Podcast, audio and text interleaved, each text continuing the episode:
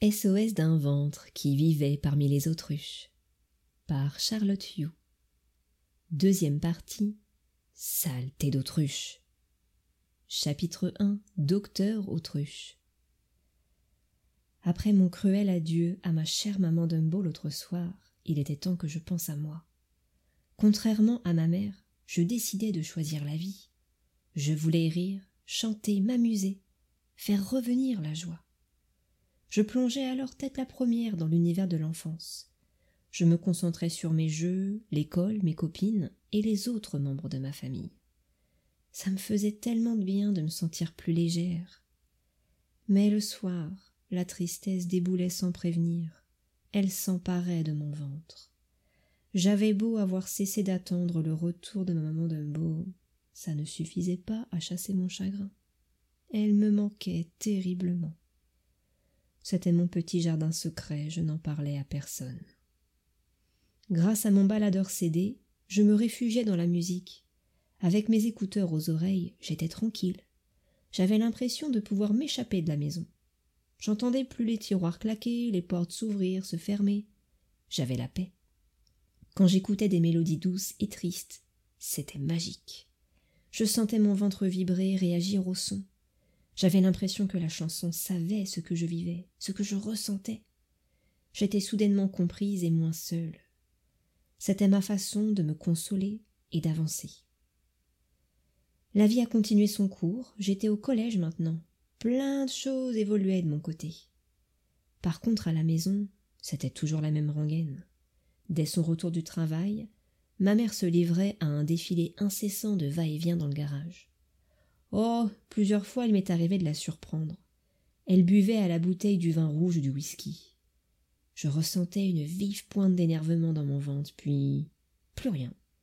Je refermais la porte, et je passais ma route en quelque sorte. Souvent j'allais rejoindre papa dans le salon. Je m'asseyais près de lui dans le canapé et on se racontait nos journées. Entre deux virées dans le garage, ma mère s'asseyait près de nous. Papa lui soufflait une petite réflexion cinglante en référence à son état d'alcoolisation. Elle donnait toujours pour seule réponse une ribambelle de Pas du tout, pas du tout, pas du tout. Je suis très bien ce soir. Quand elle affichait son regard de grenouille débile et sa petite moustache de vin au-dessus des lèvres, c'était le signal de mon top départ. Sans rien dire, je quittais le salon pour monter dans ma chambre et je savais que j'allais y rester jusqu'au lendemain. À chaque fois que je montais l'escalier, j'entendais le son de la télé augmenter. Heureusement qu'elle était là, cette télé, pour atténuer le malaise. C'était peut-être le moyen que papa avait trouvé pour s'échapper de la maison. Et puis un soir, comme d'habitude, je rejoignais mes parents dans le salon. Ils n'avaient pas encore dîné et le film du soir avait débuté. Je l'ai tout de suite vu qui trônait en plein milieu de la table de la salle à manger. La bouteille de vin. Ni une ni deux, j'ai regardé mon père. Il était en train de siroter un petit apéro sur le canapé.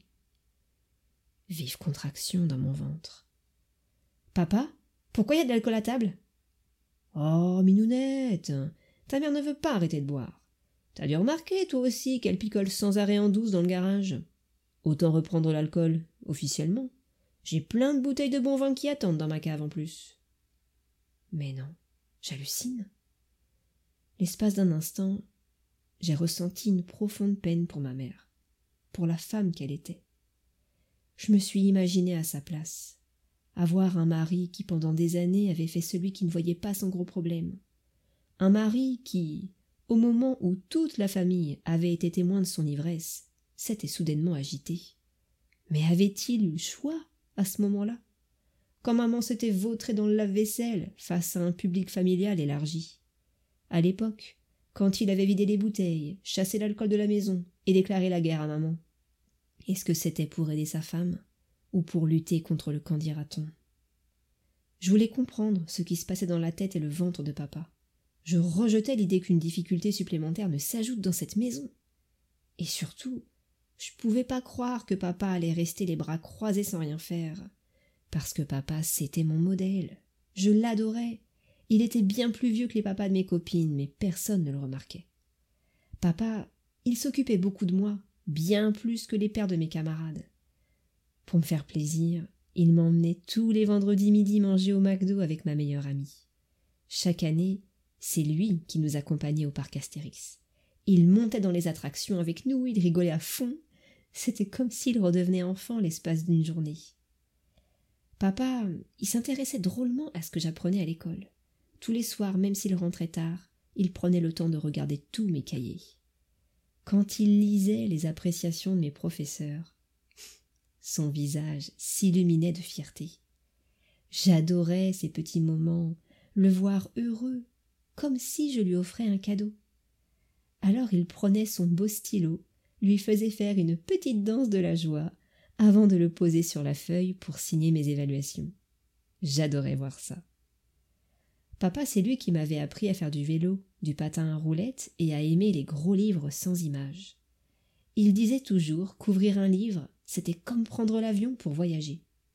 Grâce à l'imagination, on pouvait partir à l'aventure avec les personnages de l'histoire, qu'avec un peu d'entraînement, il était possible de découvrir dans nos têtes plein de nouveaux paysages.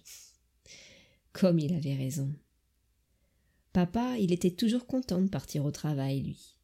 Avant de quitter la maison, il semblait détendu, souriant, vêtu de son beau costume, ses chaussures parfaitement cirées, et sa petite valise à la main. Ça me donnait de l'espoir pour mon futur moi adulte. Ça changeait des autres grands qui partaient au boulot le sourire à l'envers. Papa, c'était un docteur. Il soignait les gens chez eux ou dans son cabinet médical. Il m'emmenait souvent avec lui les mercredis ou pendant les vacances. Qu'est-ce que j'étais fière de me tenir à ses côtés. Je sentais qu'il devait être quelqu'un d'important vu la façon dont les gens le regardaient. Papa y prenait pas pour autant la grosse tête. Et moi j'aimais ça. Son bureau de docteur aurait pu s'appeler le musée de Charlotte. Tellement il y avait de photos de moi accrochées au mur ou encadrées un peu partout. Papa, quand il n'était pas au boulot, c'était un grand sportif. Il troquait son beau costume pour des collants noirs moulants et des t-shirts aux couleurs fluo. Ça lui arrivait de venir me chercher au collège dans cette tenue. Oh, la honte Je faisais comme si je le connaissais pas. Et lui, il rigolait bien de me voir réagir comme ça. Par contre, papa, il avait vraiment la classe quand il faisait du ski. Lorsqu'il dévalait les pistes, je le repérais de loin tellement il avait de style. Oh, je le trouvais trop fort. Papa, il arrivait toujours à trouver du temps pour voir ses copains le week-end, et j'aimais cette idée de continuer à s'amuser même quand on devient adulte. Papa, je voulais être comme lui plus tard, parce que contrairement à maman, il avait l'air tout simplement heureux. Comme je le craignais, le retour de l'alcool en libre service a entraîné de nouveaux ennuis. Ma mère affichait son ivresse le soir avec davantage d'assurance. Papa ne lui disait plus rien. Il paraissait même totalement indifférent. Constat navrant pour moi. C'était le retour à la case départ. Et puis, non, même pas. La situation était pire désormais. Redonner sa place à l'alcool résonnait comme un symbole fort. C'était comme si papa donnait carte blanche à maman pour qu'elle continue à s'enfoncer dans l'alcoolisme sans la moindre contrainte. pour moi, c'est comme s'il la condamnait. Ça me rendait dingue dans mon ventre, sa façon de réagir. Il en avait donc rien à faire de la souffrance de sa femme Tout à coup, j'étais très déçue par papa. Il fallait que je lui parle, j'avais besoin d'en savoir plus. Mais à chaque fois que j'abordais le sujet, il me regardait avec des yeux ronds. Qu'est-ce que ça te fait, papa, de voir maman ivre le soir? Oh, elle est chiante. Mais tu sais, ta mère, elle est grande, majeure et vaccinée. Elle fait ce qu'elle veut de sa vie, après tout. Mais tu ressens quoi, papa? Quand maman dit que c'est ta faute si elle est malheureuse. Oh, ta mère, elle voudrait qu'on la prenne comme elle est. Elle n'a qu'à entretenir un peu sa silhouette si elle veut que je m'intéresse à elle. C'était un beau brin de fille en plus quand elle était jeune. Oh, quel gâchis quand on voit le petit pot à tabac que c'est devenu. C'est parce que tu aimes encore maman que tu restes avec elle depuis toutes ces années, même si ça va plus entre vous? Elle a pas que des mauvais côtés, ta mère. Et puis tu sais, on a la maison, et j'ai envie de pouvoir t'élever jusqu'au bout. Alors, je la laisse faire ce qu'elle veut. Tout ce que je lui demande, c'est de ne pas venir me faire chier. Mais papa, tu te sens pas seul des fois le soir quand maman n'est plus dans son état normal et que moi je suis au lit? Oh non, pas du tout. Je m'entends très bien avec moi-même, tu sais. Il suffit que j'ai un bon roman ou un film policier à regarder à la télé, et je me détends de ma journée. Mais ça te fait quoi en vrai, papa? De continuer ta vie normalement alors que maman se détruit juste à côté de toi Oh, mais dis donc, elle est tombée toute seule dans la bouteille. Je l'avais prévenue de faire gaffe un moment en plus, quand je voyais qu'elle dérapait. Oh là là, lorsqu'elle nous avait fait son grand numéro un soir avec toute la famille. Elle était tombée dans le lave-vaisselle. Oh, t'étais petite minounette à l'époque, tu dois pas t'en rappeler. Ben tiens, tu parles. J'aurais préféré ne pas m'en souvenir, oui. Je l'ai trouvé dur, moi, les réponses de papa.